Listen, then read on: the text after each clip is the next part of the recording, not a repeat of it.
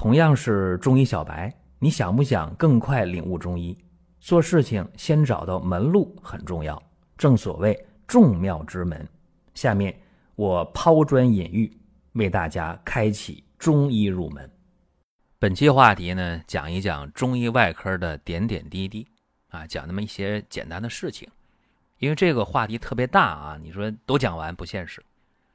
说中医外科，有人就摇头说中医没有外科。啊，西医才有外科。我去西医院了，看啊，有普外科啊、胸外科啊、脑外科啊、显微外科啊、皮肤外科啊、肛肠外科等等等等等等。其实我告诉大家，这个中医外科确实有，这个是没有争议的啊。甚至有的人说：“哎，你说有，我承认。为什么？因为我看过电影啊，我看过电视剧呀，我知道啊，那华佗。”当年不给这个病人做手术的时候用那个麻沸散啊，尤其想给曹操啊去做那个开颅手术，曹操不同意啊，把华佗杀了，如何如何？我告诉大家，这个中医外科学呀，要从这麻药开始讲，这也没有问题。尤其是在《本草纲目》当中，它是。明朝之前的中医药的大成，这里边记载这个曼陀罗啊，曼陀罗，曼陀罗花。注意啊，曼陀罗花啊，它有什么作用呢？说这个人用完之后了，有人笑，有人跳舞。但是不管怎么说啊，用酒调这曼陀罗花啊，这粉末你就给他送下去，这人就。迷糊了，啊，连唱带跳的是吧？得笑的是吧？再过一会儿就醉了，然后你该做啥手术做啥手术。其实这个记载，李时珍是下了功夫的。为什么？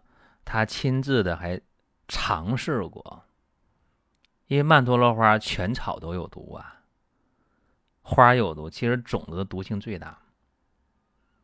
那么它有镇静麻醉的作用，所以你今天一提说什么洋金花、闹洋花、山茄子啊、曼陀罗，这了不得。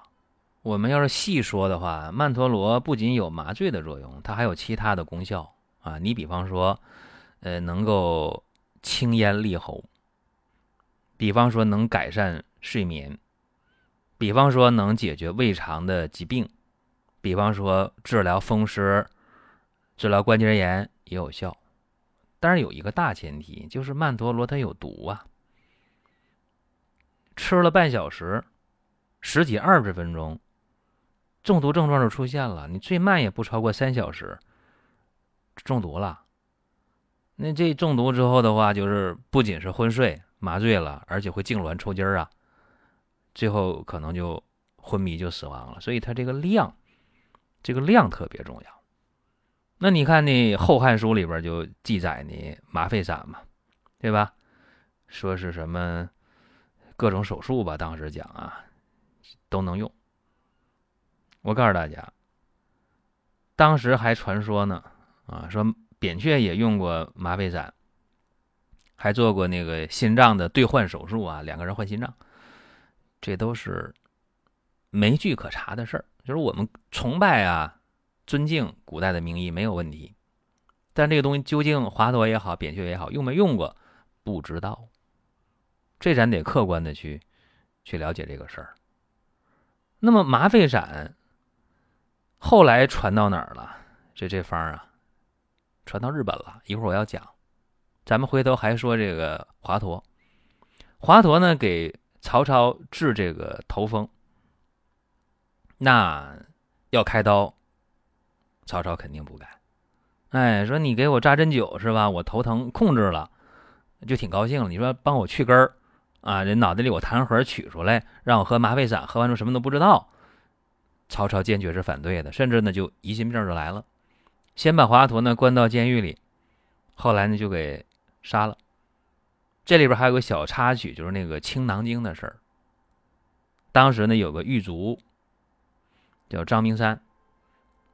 华佗把这个《青囊经》就想给他传给他了，但是这个张明山呢，拿这本书回家之后，他老婆害怕了，就把这书给烧了。所以这是个小遗憾啊。那么麻沸散传来传去，说有这东西到底是什么内容不知道。从汉朝一直传传传传到什么时候呢？就是我们讲那个《水浒传》是吧？宋朝的事儿啊，《水浒传》里也讲到这个麻药啊，饮以曼陀罗酒啊，昏醉尽杀之。那么《本草纲目》是明朝的，到了明朝了。这有记载了，说八月采花阴干啊，热酒调服三钱，扫清昏如醉，割疮治火而不觉苦也。我讲到这儿了，讲了五分钟了。具体说曼陀罗怎么入药，怎么麻醉，怎么有效果，怎么有可操作性，嗯，还是没有明确的一个说法。一直到了清朝了，说叫这个忘形酒，哎，这里边就具体有方了。啊，说用曼陀罗三钱啊，茉莉花根一钱，当归一两，菖蒲三分，水煎服一碗，人即如睡寝，任人刀割不痛不痒。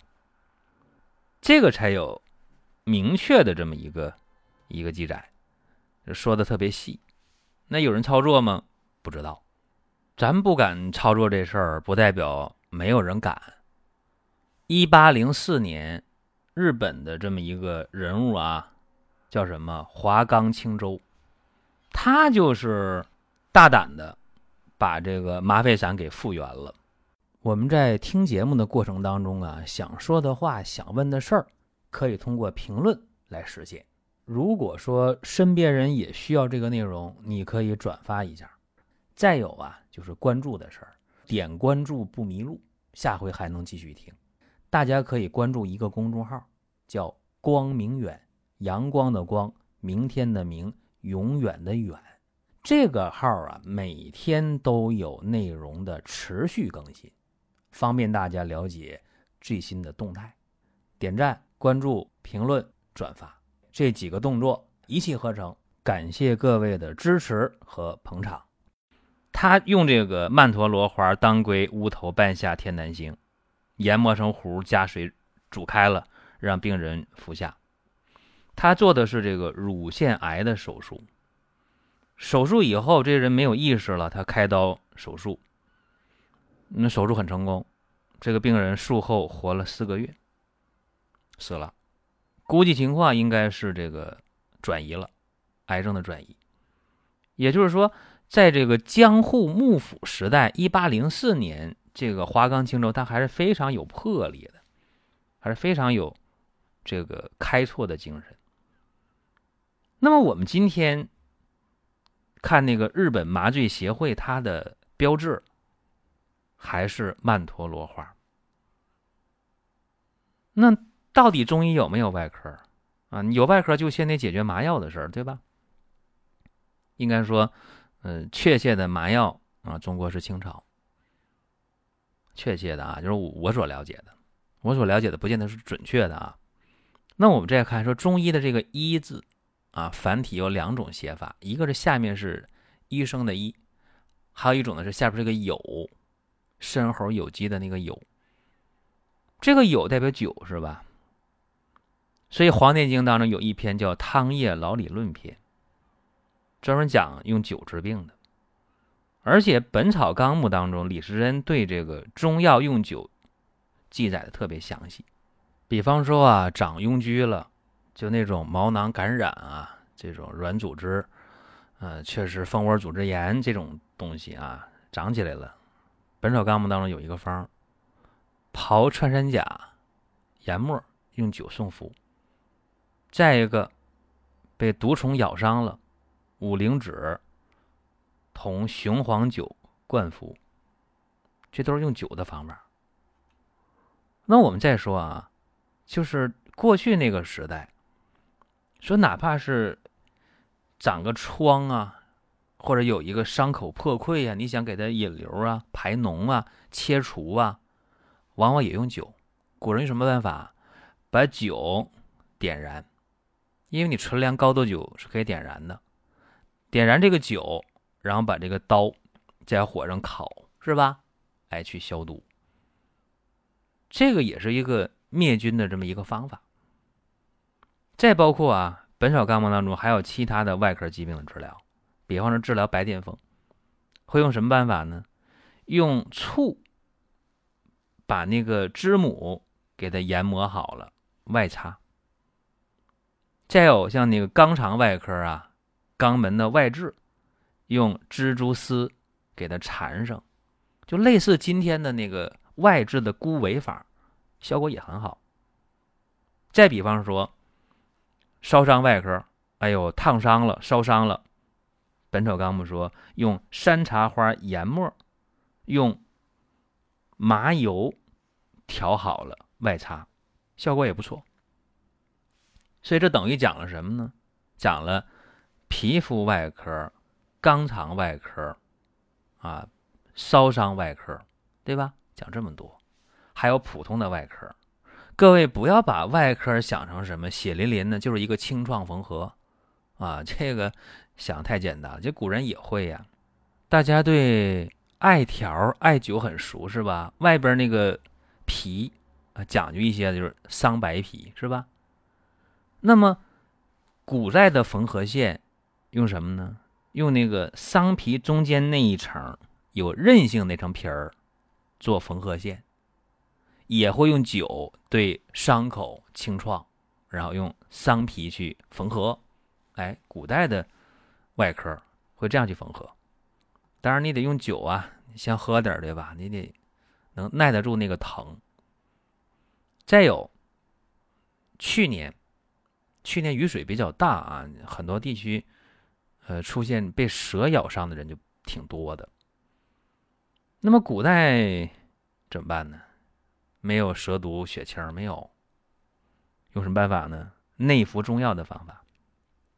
这也是《本草纲目》啊，当然有内服的中药、外用的中药啊，解决蛇咬伤的问题。